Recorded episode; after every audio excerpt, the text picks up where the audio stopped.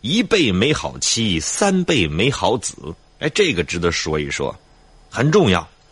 表面的意思就是说呢，如果一个男人娶对了老婆，不只是你自己幸福又幸福的事情，下面的儿孙都跟着受益。所以说，过去啊，特别在意未来儿媳妇或者媳妇儿的生理、人品和能力。有的时候呢，在结婚之前呢，三番五次的到女孩那边啊，家里边去查听去，又查访又打听，这女孩怎么样？比方说，生理上有没有缺陷呢？啊，人品好不好啊？愿不愿意嚼舌根子呀？能不能操持家务啊？针线活会不会呀？啊，能不能劳动啊？好不好吃懒做呀？哎，就这些事 啊，所以一个妻子呢，她对这个家庭的重要性啊，不言而喻。上对公婆，平对夫君，还有下对子女。啊，说这个，你这辈子娶了一个好妻子，你得意了。实际上呢，你的子女，甚至你子女的子女，你的孙辈儿，都会受益。哎，这三辈没好子啊。这个呢是非常重要和关键的，尤其像那个古代帝王之家，在选这个妃也好啊，在选后的时候，尤其注意这个，因为他们要延续江山社稷，谁来一统天下啊？这个无关紧要，因为这已经成为事实了。那么谁来守住江山，延续这个江山非常重要。所以说呢，这个女人能不能生出一个健康的孩子？然后呢，能不能教育这个孩子成其大统啊，稳坐天下？这个也是当年封建帝王之家非常重视的一个问题。再说就是结婚不宜早，只要配得好。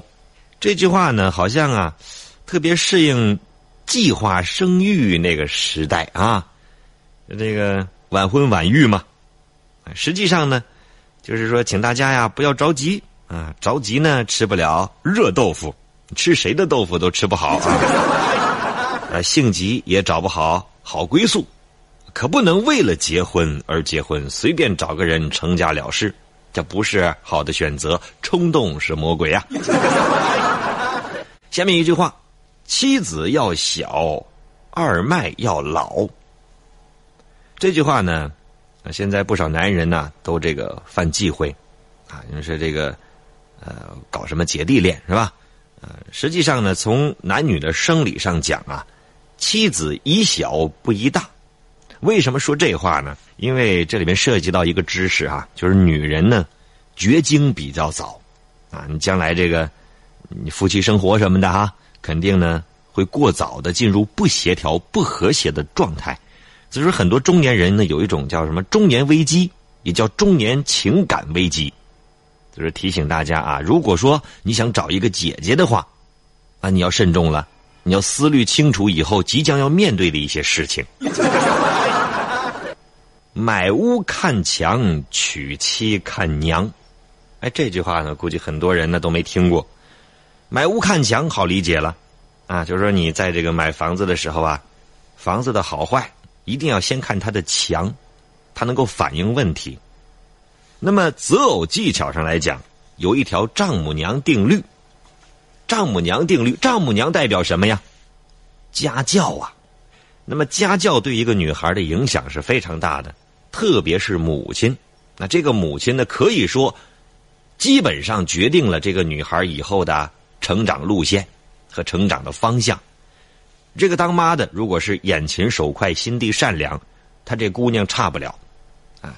但如果说，这个当妈的就好吃懒做啊，东家长西家短。你放心，这闺女你娶不得。人说：“那你置父亲于何地呀？当爹的怎么了？”其实啊，哎呀，当爹的呢，我们说教育儿子上占了很多的先机啊，也很方便。说女孩呢，一到这个长大了之后啊，或者说她懂事了之后呢，当爹的呢，只是剩疼的份儿了。啊，在教育上呢，有的时候真的容易犯错啊，容易麻木，容易当局者迷。所以说，这个重任呢，往往就集中在了家庭女主人的身上。这个你结了婚有了孩子，你就明白了。所以说，我觉得我对我的女儿以后只能是宠，啊，只能是惯着。教育的事儿呢，那就让别人去干吧。下一句叫“买猪不买圈”，媳妇儿靠劝。这个怎么说呢？就是夫妻的和谐之道吧。嗯，现在有人说说媳妇儿娶回来就是要疼的嘛，女人要哄，是一个意思。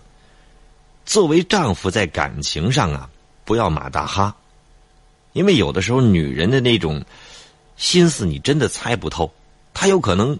跟你在一起，不祈求大富大贵、吃好的、穿好的，可能就是希望你有一句知冷知热这样的话。哎，我真的理解不了哈。哎，但是呢，这就是事实。所以说呢，在女人不愉快的时候，当丈夫的要去哄一哄；她生气的时候要去开导开导。没有不懂事的妻子，只有不会哄妻子的丈夫。